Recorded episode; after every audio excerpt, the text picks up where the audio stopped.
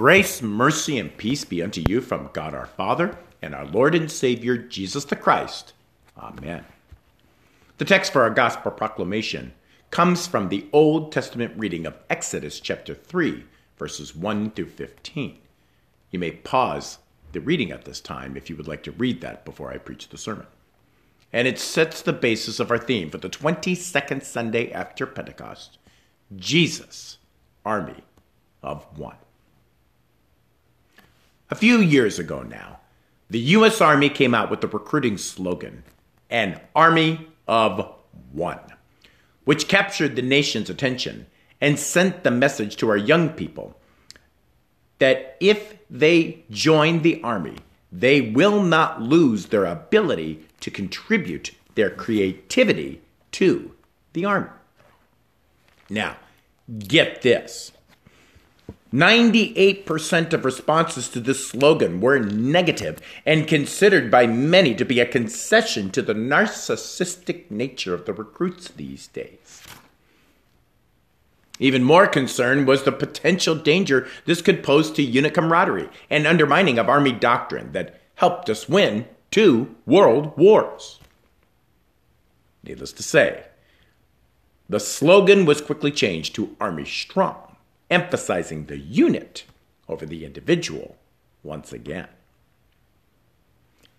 On this weekend, as we prepare our Veterans Day celebrations, we remember the men and women that served all around the world to protect our freedom to worship the one true God here today. And we come to worship and find some striking similarities between service to our eternal Father and the Army doctrine of the unit and teamwork. God demonstrates a tendency in our Old Testament today to see all who worship him as one, and trains us to be an effective team that will glorify him for what he has done for us. But how do we get to the point of being an effective team? Those of us that served in the military know it starts with training, more training, and even more training effectively without end. What was always amazing to me was how the military could take kids of every culture and language from as far as the Philippines and train them in eight weeks to become one effective unit.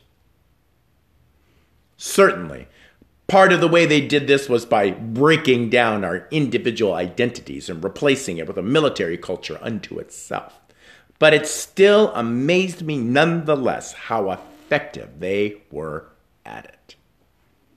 Plus, it always amazed me how nearly every individual, for the most part, succeeded.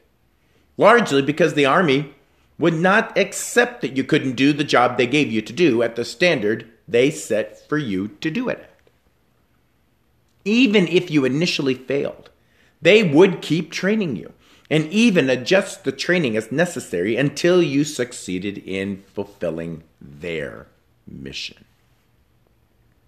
I saw so many kids that were feeble and on the surface seemingly incapable become confident men in their dress greens on graduation, knowing they could do what was previously seemingly impossible for them to do.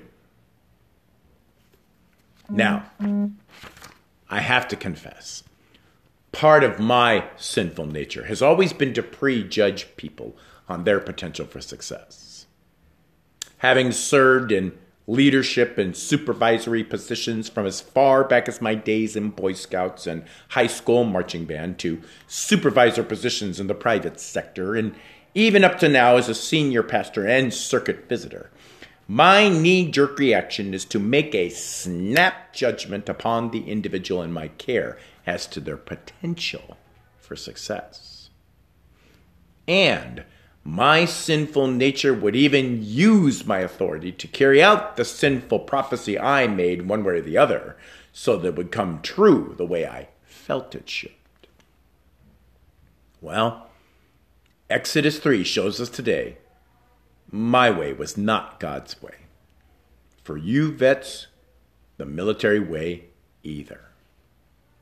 Today, God literally turns a man with little or no personal potential into a type of savior for the nation. A man that wasn't confident, most recently a simple shepherd, and even a traitor to Pharaoh, having recently killed an Egyptian for beating a Hebrew, wanted by Pharaoh for said crime in their eyes. Probably the worst candidate to send back to Pharaoh, regardless of the basic training afforded to him in such a short time by God. But we all know too well, God rarely calls the qualified. Rather, he qualifies the called. So Moses is the guy with nothing more than the name of the Lord to authorize his expertise on said mission that lay ahead of him and do his job.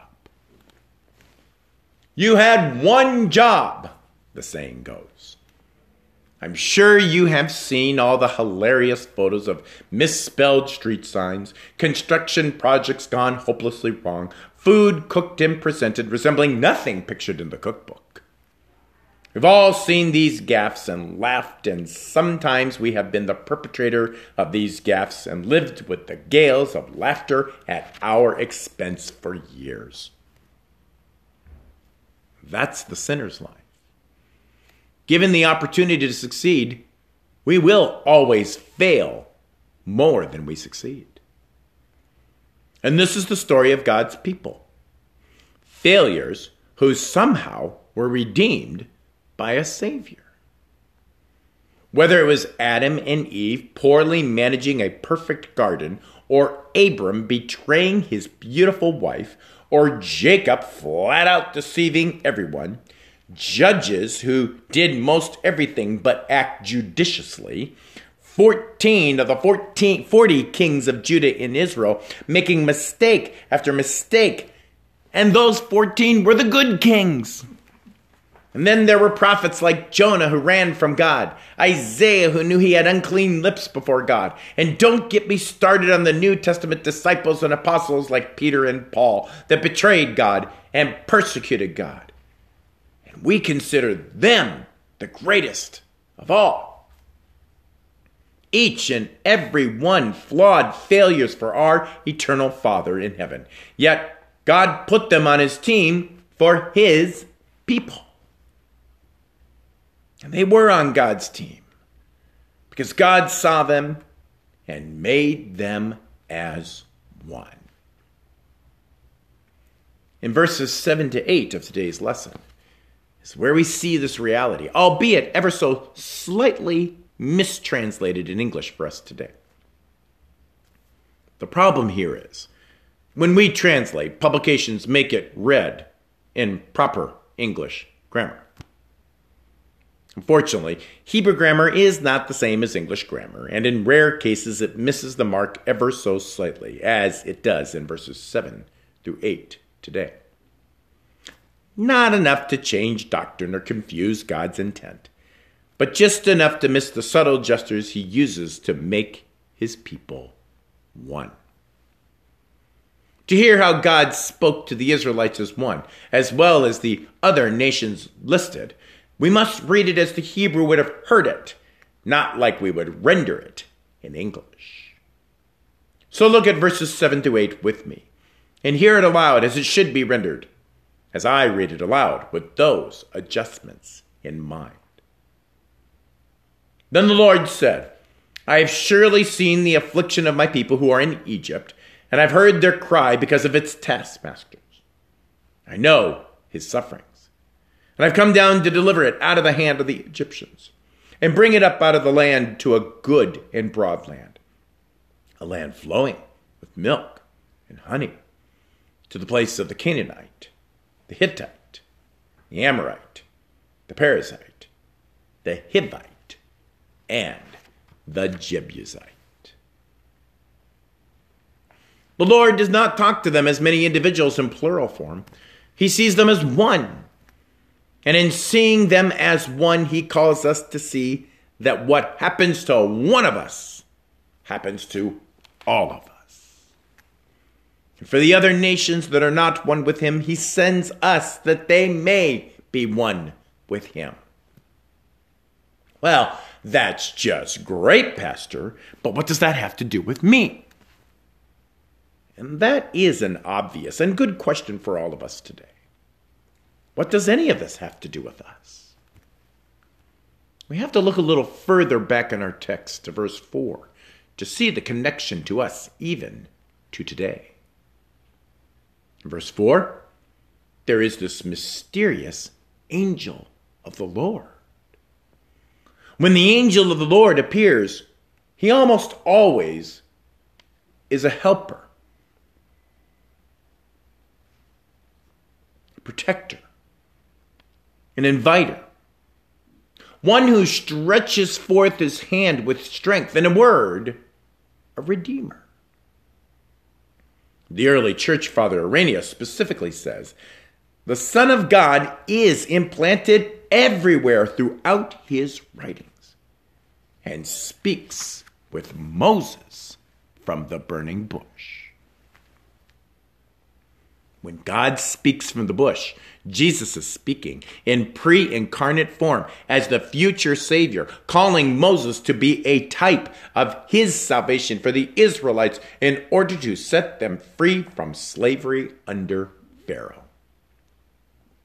And if Jesus can call and qualify Moses to stand up to Pharaoh, he can most certainly call and qualify you to stand up to.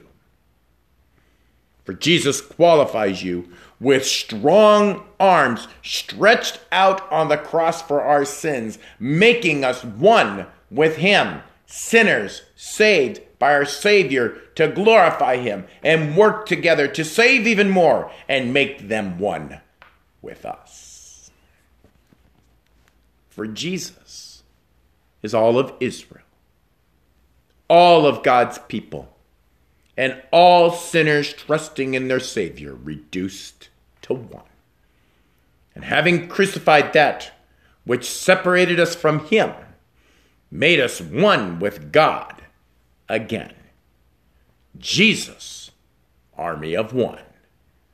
Amen. Now may that peace which surpasses all understanding guard your hearts and your minds in Christ Jesus always. Amen.